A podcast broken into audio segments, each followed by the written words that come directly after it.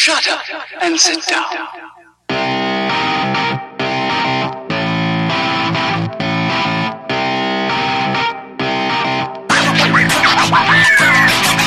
Hello, everybody. I'm Nick Groke with the Denver Post here with Cameron Wolfe of the Denver Post. You're listening to the First and Orange podcast, all things Broncos, all the time. Cameron, uh, last week, Broncos at Cincinnati, I was wildly wrong on this game. I thought it would be the, the game that the Broncos lose. I, I think the Bengals are a good team personnel wise. Um, it did not show, though. It did not show on Sunday. Uh, in part, they did not live up to what I thought they were, but in part, the Broncos played really well. Um, looking back on it real, real quick, because it'll be the last. It's really the last tough game, at least on paper, that the Broncos have for a while. Um, so I think we could maybe even learn more from it than even maybe coming up this week. But we'll- and we'll get to this this week against Tampa Bay in a second. But the Broncos are doing this weird thing offensively we were just talking about this uh, off air. Uh, they they start a game passing a lot. I thought that they were just trying to they were trying to encourage Trevor Siemian in the first game or two, um, but it, it continued. It still continued, um, w- and it didn't exactly work against Cincinnati. The first two, their first two series, I believe, if my memory serves, pretty much fizzled immediately against Cincinnati, and it completely changed how the game was played. It was really strange. Uh, do you what What do you remember from the beginning of the game? Did anything stand out? Yeah, yeah, no. Uh, that first drive for sure, they went three and out, three Trevor Siemian passes, one complete, two incomplete. Um, and I think what that what happened there, and I think the previous games, as you mentioned, um, you look at a team that's obviously built to run the football um, with C.J. Anderson, and that's sort of been their identity, their core. The last two games, teams watch film, teams load up the box, teams want to stop C.J. Anderson. That's the formula for stopping this Broncos offense uh, coming into the Cincinnati game. So you see a lot more of heavy fronts, um, which present one-on-one opportunities for your receivers. So that obviously makes you want to shift and throw the ball. So I think there's a lot of strategy there where you're saying, hey, they're expecting us to run. Let's come out and pass um, and see if we can catch them off guard in a sense for that. Um, and obviously it didn't work the way they wanted. Um, but I think ultimately Trevor Siemian's big game, wa for a big portion of it, was because Cincinnati was preparing to stop C.J. Anderson, priority number one, and that left a lot of one-on-one coverage for Emmanuel and DT to make plays down the field. Yeah, it's it's not like the Bengals knew something that the Panthers and Colts didn't know, but they went they went a step further. They stacked the box nine deep. Right. Um, they really didn't want them to run at all. Right. And And they didn't. and they didn't. No, they didn't. C.J. Anderson was kind of frustrated.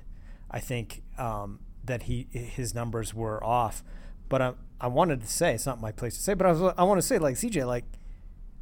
If, you can't run against nine dudes. Like, you know, at some point, I mean, that's not really on him. Right. Uh, you know, if his numbers are off, it's not because he didn't run the ball well. They just it was not a possibility. Um, and I don't know if it was a, a full on dare for the Broncos to pass with Trevor Siemian, but they definitely let him loose. Yeah. Um, I think personally, I keep asking Gary Kubiak this. I I I believe that they're they're opening up the playbook more and more as the year goes, week by week. He insists, Gary Kubiak insists that they they do only what a defense allows, and it's hard to argue with- with him because they let Trevor throw more on Sunday because the Bengals were allowing them to. But also, I think they were they want they. I think that was going to be his natural progression anyway. Um, so I, I don't know. How do we judge Trevor Siemian's jump? His numbers jumped up a ton. Right. He threw a lot more, and he threw a lot further down the field, and he and he and he completed. He he threw more tou- four touchdowns, no interception. He, it was his best game passing Yeah. by far. Yeah, definitely. But how can we judge that? It- Yeah. Was it just that they gave it to him, or Yeah, I think it's a mixture of both. I can't. I don't know if it's all the, the Bengals defense giving that up. I think there was definitely a few plays I watched where the Bengals were, you know, in a very base sort of coverage, you know, split between run and pass, and they were still able to make those plays down the field. Um, I think you look at the Bengals defense, and they play a lot of two man under, uh, a lot of uh, a lot of deep safety coverage, um, and that what that basically does is that prevents those deep balls from happening. Um, so traditionally, you come in and say, "Hey, we're not going to be able to throw the deep ball against a two-man under team," um, but they shifted a good bit in certain sequences, and that allowed those big plays to happen. I think for Trevor and, and Kubiak slipped up a little bit and said a little bit about this earlier this week, just saying how their confidence in him has, as the coaching staff, has grown you know, ultimately, you know, you see more and more through actions. They believed as as coaches and as teammates that hey, this guy has the potential to be special. He's shown us the knowledge. He's shown us the poise. He's shown us all this uh, during practice, during camp, during preseason. But ultimately, when you see it on the field against an actual opponent, that sort of solidifies some confidence that you may have sort of been wavering on. And I think that might have been happening, uh, particularly going into the Cincinnati game. And then when you're able to make that throw like he did to Emmanuel down the field, maybe that makes Kubiak a lot uh, more willing to call that play for DT on third and you know nine or third and eleven, I believe, in the fourth quarter. You know, a lot that might be a play where they tell him to hit the check down and see if you can get the first down, or maybe hits a slant route at the sticks. Um, if they're not confident in his abilities to make the right decisions, because ultimately the plays are going to be based on your decision. You know, they want it to be open, but if it's not, what do you do? Do you force it into double coverage, or do you hit your check down? And uh, ultimately, Trevor made the right decisions uh, pretty much throughout the game. Um, and I think that is going to lean him to get more opportunities to throw some of those 50 50 balls uh, later on. You know, one thing that we haven't seen, which is a little bit surprising considering that the Broncos' offensive line is so mixed as far as results. They they played okay against Cincinnati, but they definitely Ty Sambrailo in his first game this season he got pushed around a little bit. Let's did, let's be did. honest. Yeah. Um, but he but he, he was also not horrible right. uh, for, for, his first game this season. One thing that we haven't seen over three weeks is really a very effective pass rush, uh-huh. um, especially considering the offensive line has been so mixed. Uh, a running game helps, mm-hmm. obviously. Um, quick quick passes help a lot. But if we're going to start seeing Trevor the the the deep pass that you mentioned to DT, um, I believe that was a seven step drop. Mm-hmm. That's a lot of time right. in the backfield, um, and they were blitzing on that play. Mm-hmm. It was a kind of zone blitz. Right. Um, the Broncos knew everything that was happening. It was yeah. that that play was rather amazing. They knew everything that was happening on the play, but they they actually max protected on that play. So it ended up they blitzed into a max protection, um, which means they basically had less receivers going out on routes and more offensive linemen and tight ends blocking. So they sort of uh, prevented the blitz from getting home, but they still had their receivers going deep, and ultimately they got one open. So the the Bengals are taking a chance with the blitz and leaving man to man coverage. And that's ultimately why they got beat. It's really a good coaching job by by uh, Gary Kubiak and you know really outfoxing Marvin Marvin Lewis on that one. So uh, so ha- has there have they been able to avoid pass rush so much this season just basically by by knowing when it's coming? Like, I, no, no. I think I think a, a, a portion of that um, you got to look at just who they played. Um, honestly, they haven't played great pass rushers. Mm-hmm. Uh, the Colts don't really have a great um, pass rusher there. Uh, you know Robert Mathis, but I can't remember if he played or if he was banged up during that game. Um, but he didn't do much. Um, and then Cincinnati, they have interior pass rushers, but not really the speed rushers. They're more power guys. Yeah. Um, you got a guy like a Geno Atkins that causes a lot of trouble from the defensive tackle spot inside, uh, but not guys that are going to come around the edge. Um, and Trevor Siemian, like you mentioned, has got the ball out fast, um, throwing a lot of those shorter passes. So the chances that he, times that he has got to the pocket, you know, deeper for those seven step drops, um, they were able to, you know, had the protection to to get it done. I mean, it'll be interesting to see when they they play more of a uh, difficult pass rush team, um, whether or not that same things will happen. And as you get more film on Trevor, teams will see his tendencies, what he's able to do, and what you know different blitz packages do to him, and you'll see more of what he struggles with, and then ultimately we'll see how he reacts to that. You know, it's all about adjustments in this league, and you know they get paid on the other side too. Yeah, no, I mean his first test will be when they're down by they're down in the fourth quarter in very obvious passing situations, mm-hmm. and and eh, what they'll do with a blitz when they know when when they when they become predictable and they need to get down downfield fast right. in passage, and they can't rely on the run game. That's when we'll, that's when we'll really know. I don't know if we know yet, but yeah. but we'll know soon. Go to the other side of the ball. Uh-huh. Um, Shane Ray played played as the number one, basically Mm-hmm. for the first time. Uh, he he was getting a lot of snaps Uh-huh. um, this season, even last season. But without Demarcus Ware, with Demarcus Ware having broken his arm the week before, Shane Ray was really the, like a full game number one um, at the weak side. Um, three sacks, which is impressive. Mm-hmm. How did he do overall, though? Because we, we sometimes you get blinded by the stats, Stats, of a, yeah. a sack stat, but yeah. Yeah, I, I think um, sacks were great. Uh, Yeah, it's hard. You can't. It's yeah, hard. yeah, to, sacks are great. It's hard to argue, say a guy didn't have a great game when he has three sacks. I think for Shane, um, and this has sort of been a thing for him, and I really don't want to nitpick because he had a really good game. No, let's nitpick. but I think uh, there was a couple times I noticed where he did, you know, you're over aggressive as a pass rusher, and you get sucked in a little bit, and you ultimately don't keep your contain on the edge, which is the outside linebacker's responsibility a lot of the times on run plays.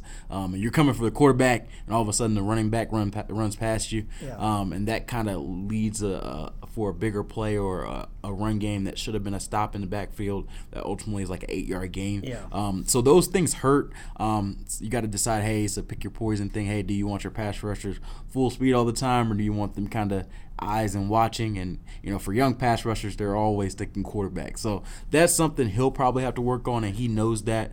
Uh, but for a guy coming off and uh, coming off and having big pressure, uh, living up to wear shoes. Um, I think he performed great in his first start. I mean, he's playing against a, a very good uh, tackles over there.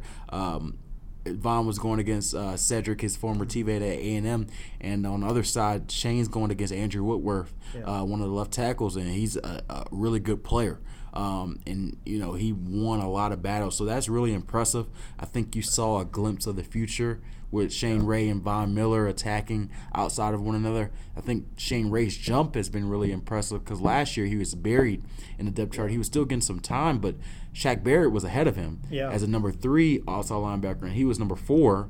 Um, and he sort of, you know, he was limited to one side because he was just a speed rusher. Mm-hmm. He got pushed around, and there were several times on Sunday where I saw him use a bull rush Yeah. and beat an offensive tackle, Yeah. and that really showed off his muscle because he wouldn't be able to do that last year. He used a bull rush last year, and you get smacked around like a fly. Yeah. But now he got in the gym, got his weight up. Yeah, he's up. and and he's you know able to you know throw some muscle around, and I think ultimately that's why you're seeing you know some of the early success. But like Demarcus Ware told us early in the locker room, consistency Yeah. can't be a one hit wonder. Can't put in your three sacks and be disappearing for a month.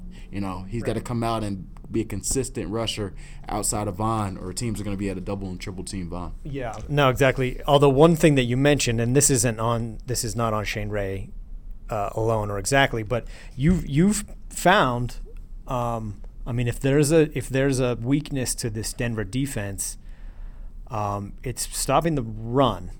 Um, now I don't know. Uh, who I, who do off the top of your head? Who's the best running team right now in the NFL? I don't. Their best running team in the NFL. It's after three weeks, it's a little dodgy, but whatever. Yeah, they yeah. haven't played it yet, Yeah, basically. Yeah, yeah. No, that's, that's, that's tough. I mean, there's a lot of good running teams. I mean, you look at Carolina was a good running team, honestly. yeah. Um, in a different spectrum, Jonathan Stewart's been hurt for a bit. Atlanta's been running the ball well. Um, out there, and they play them the week after Yeah. uh, Tampa Bay. Um, there's there's a few good. I mean, Minnesota used to be before AP got hurt. Um, a lot of those uh, NFC North teams are really good. Uh, Pittsburgh with DeAngelo uh, Williams, I think before this Philadelphia game that they struggled in, he was the leading rusher, and their top running back Le'Veon Bell wasn't even playing; he's been suspended. Um, so they're probably one of the top rushing teams. Uh, but as far as run defense and the way that the the Broncos have been playing, like you mentioned, that sort of has been the one struggle point of their offense. I think they've given up a little over 127 yard, rushing yards a game, uh, was the sixth most in the NFL, um, which isn't a number that the Broncos are used to seeing. They're usually on the top areas, not the bottom areas. So um, I think there's a lot of things that you can attribute that to. Looking directly at the Cincinnati game, the one big rush for Jeremy Hill is one that sticks out in that first drive.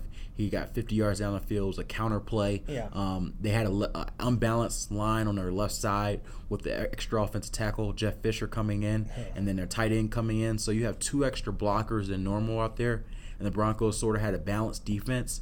Um, and they ran that counter play, and really it was a numbers game. Uh, all the Bengals blockers lined up on their man, made the block that they were supposed to, and and really. Just launched Jeremy Hill to the second level where he yeah. raced Darian Stewart down to the sidelines. Um, so that was a big play, and Kubiak and the defense talked about that, um, and they corrected it. I actually watched in the second quarter. They had that same exact play. They ran to the same side, and you saw linebackers Ty Davis and Brandon Marshall be more patient and flow towards the sidelines, and they both made the stop for a four-yard gain. Huh. So you're able to make that adjustment one quarter later, and it's the difference between a 50-yard run and a four-yard gain. Yeah. So I told you, CJ TJ Ward, and I'm like, hey, or do you feel like teams are figuring out and saying, hey, we can't throw on these team. We got to run the ball there. And it was like, yeah, you do see they got to figure out something. You know, they got to be creative because ultimately you might try to find something we did last week that we struggled at, but we're probably gonna fix that. Yeah, yeah. You know, by then, um, and you're gonna have to figure something out. So whatever you do, and even if you have a good scheme, you still got to beat them one on one. So ultimately, there's no I, there's no true weakness, um, but teams definitely have chosen the lesser poison, yeah. and that's to run the ball. And I think that's a lot of why their stats are what they are. And running the ball, uh, when you look at the raw numbers, a lot of that comes from a quarterback too, because we've seen we've seen good running quarterbacks at least through the the first two weeks. Um, what and and I and I suppose we'll probably see it again this week. Um, Jameis Winston's very athletic. Uh, he kind of wondered he he got in trouble last week uh, on their final drive got past the line of scrimmage yeah. where he kind of didn't know. But he up to that point in that drive, he was he was leading them very well. Yeah. Um, how do they stack up against Tampa Bay, especially Tampa Bay's ability to run? Yeah, yeah, yeah. Quick on the QB runs. Yeah, that's a good point. Dalton had 40 yards um, rushing and that sort of you know contributes. Man, to was it that much? Yeah, oh, yeah, and it's just off scrambles, and I think at least two or three different long distances and third downs where they're playing man-to-man defense. They're going down the field right. covering AJ Green and all the receivers. Their backs are turned, and once AJ Andy Green, I mean Andy, oh good lord, mixing up players. Yeah. Uh, Andy Dalton yeah. sees the open lane, he takes off and he gets ten or fifteen yards, and that's something where you're like you're beating yourself up with his defense, but you did everything right as far as coverage. Yeah. Uh, you just got a guy who saw a lane, so yeah. they're trying to work on that. They're trying to correct that. Like you mentioned, Winston will present another challenge in that realm, and hopefully they can correct that. Uh, they do get a little bit of a break this week with Tampa Bay. Their lead back Doug Martin's got a hamstring injury, and he probably won't play. Uh, they they call him muscle hamster, um, and, and, he he's a, a, power back, a guy who's got a you know mixture of them both with receiving and and rushing. So he'll be out, but his replacement, uh, former University of Houston running back Charles Sims, got to get the plug there. Uh, he, he, ended up transferring, but he started his career at the University of Houston. He's a Houston native. Uh, he's a guy who got versatility. Uh, he's got he's got versatility as a rusher and a receiver as well.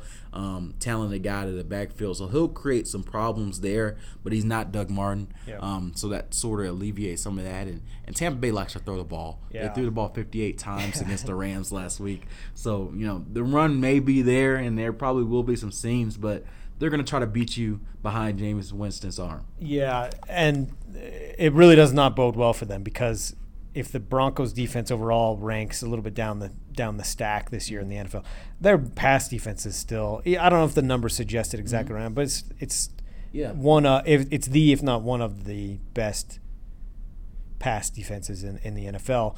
So even if they even if Jameis Winston throws for 300 yards, mm. well if he's taking 60 passes to get there, right. they'll take it. Um, but I don't know. It's people t- people people talk about trap games all the time. Mm-hmm. Gary Kubiak said there's today. He said there's 16 trap games yeah. every season, um, but they're going to Florida. It's a weird. It's a weird start time that the Broncos aren't necessarily used to. Right. It's a long trip. It's a team they don't see often. Mm-hmm. I don't know. I'm not saying it. I'm not saying they're gonna lose, but it's a weird game. Yeah. They sh- but the Broncos match up really well with Tampa Bay. Yeah, yeah, no, I, no. I, they, you're right. You're right. I, I, think it. First of all, it's a weird game, like you mentioned. Um, I did a game plan earlier today, and I couldn't find an edge really to give yeah. to the Bucks. Honestly, yeah. on paper, obviously you play the games on the field, but the one thing I will say is supposed to be a hot day out there, Yeah. 90 degrees, muggy, it might rain, um, and it's all East Coast game, and it's your back-to-back road game after a big win against Cincinnati. You got Atlanta coming back home next week, so this is really you know the marquee trap game in a sense where if you don't bring your A game, you can beat get beat by this Tampa Bay team. Um, the one thing about Jameis Winston and that arm the Broncos haven't allowed a passer, and that's Cam Newton, Andrew Luck, Andy Dalton, to throw for more than 206 yards so far. And they've intercepted more passes, three, than touchdowns passing they've allowed, 2 Um, so they've sort of swarmed that area. But if Jameis Winston can make some plays through the air, and he's a gunslinger, he's gonna somebody's gonna catch this ball. It's his sort of thing. Um, but if Mike Evans can make some plays down the field, big six five receiver, uh, the Broncos could be in some trouble if they're not ready to go. I mean, this muggy, tough, you know, sticky type of game could get ugly. Um, and this is sort of game where you know you come back and say, how did we lose this game? You know, um, so they got to be careful. They should win, but you know, should don't always happen in the NFL. Yeah, I just I remember a game where the Broncos played. Uh, I should be more prepared for this podcast, but there was a game that the Broncos played in Miami. I think it was the first game of the season. Um, they were they were a, a far better team than the Dolphins, um, but it was like ex- it was like excessively hot. It was like an 11 a.m. start time, something weird. Uh, w- you know, strange Florida trip, and the Dolphins just destroyed them. Champ Bailey was so pissed. Yeah.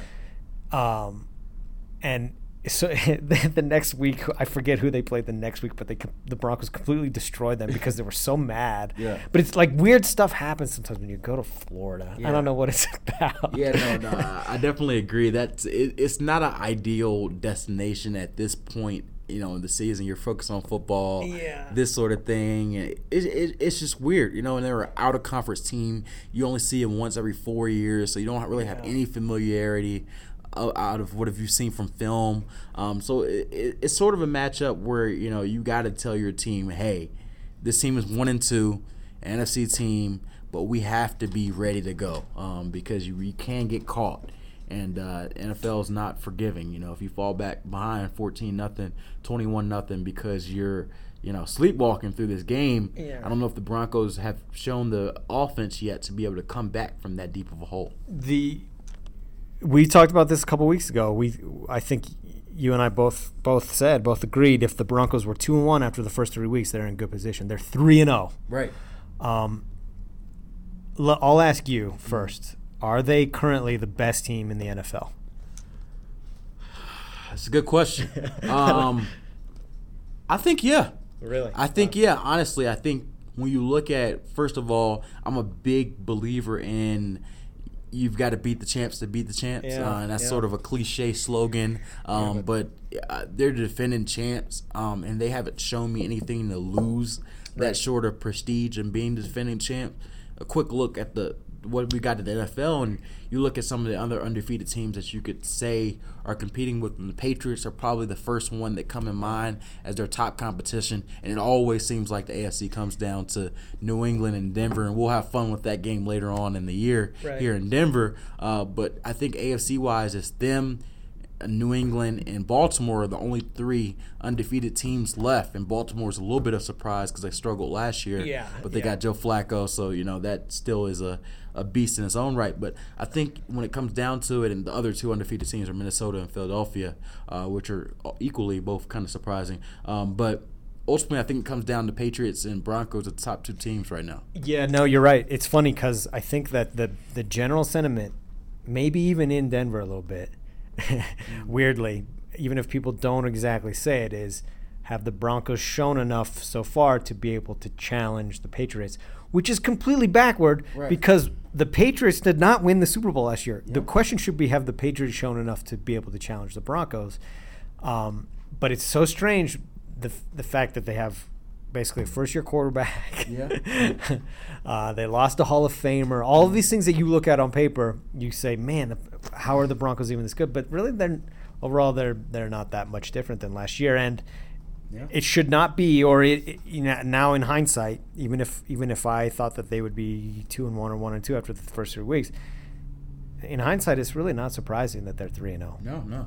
They started seven and zero last year. Right. Um, and the questions may have been even louder about their Yeah. offensive struggles. Right. Um, because they played better, I think, through three weeks offensively than they did it through three weeks last year. Um, with Peyton Manning at the realm. So I think, you know, you look at this team, um, and New England's got to be mad at the schedule makers, but they beat New England twice in Denver last year, and they've got them again Yeah. this year. So, you like you mentioned, it's sort of got to be the question: Hey, can the Patriots get over their hump Right. to beat the Broncos? I don't know if the Patriots should have the crown of the AFC if they haven't earned it, and Denver sort of earned it. So obviously, you look at Tom Brady, and he's. Uh, the better quarterback in the matchup between the two once he's back on the field. They've had their own quarterback issues Yeah. throughout the last few weeks, but um, eh, games aren't won by the better quarterback. The Patriots had the better quarterback in each of the last two games. Yeah. Tom Brady was better than the current Tom Brady was better than Yep. the current Peyton Manning or Brock Osweiler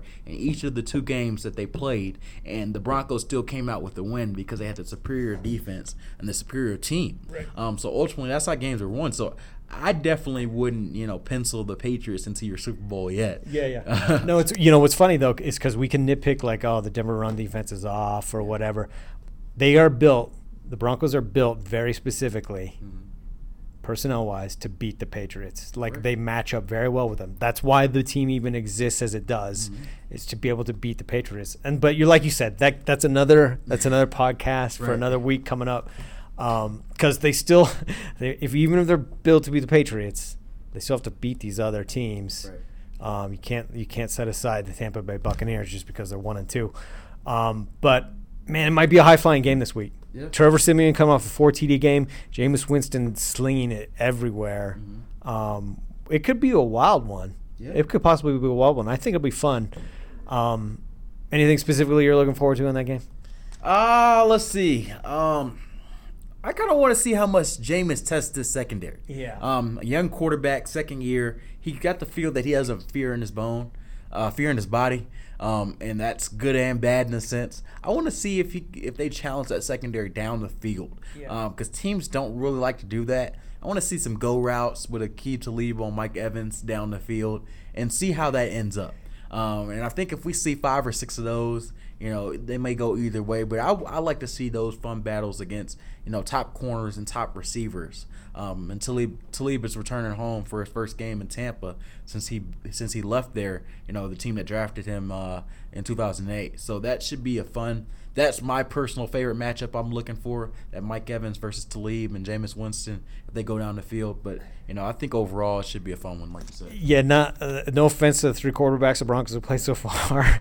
Uh, three very good passing quarterbacks. Um, but the the Denver secondary needs to they need to get they need to get tested. They need to stretch out a little bit. Yeah. Like they need they need 50 defenses defense possibilities. Right, yeah. And they'll get just to like let's just see. Like you know Harris told me he was bored in the first half against Andy Dalton. He only threw eight passes. Yeah, no, and oh man, yeah, co-defensive player of the game for the Broncos, Chris Harris. He was just like, I think he knew he was just like, man, I just got to be the dirty work guy this game. I think he was, yeah. It's fu- it's funny how they do that. Sometimes they just, sometimes you get bored like Yeah. that. Hap- like you got to stretch out sometimes. Like, they'll be able to do that this Sunday um, against the Buccaneers. Lots to um, lots to dissect next week um, again. But uh, yeah, no, Cameron will do this again. Uh, we'll try to sneak back into the conference room here again at Dove Valley. But um, but thank you, and we'll ta- we'll ch- check it out next time. Sounds good. Sounds good, man.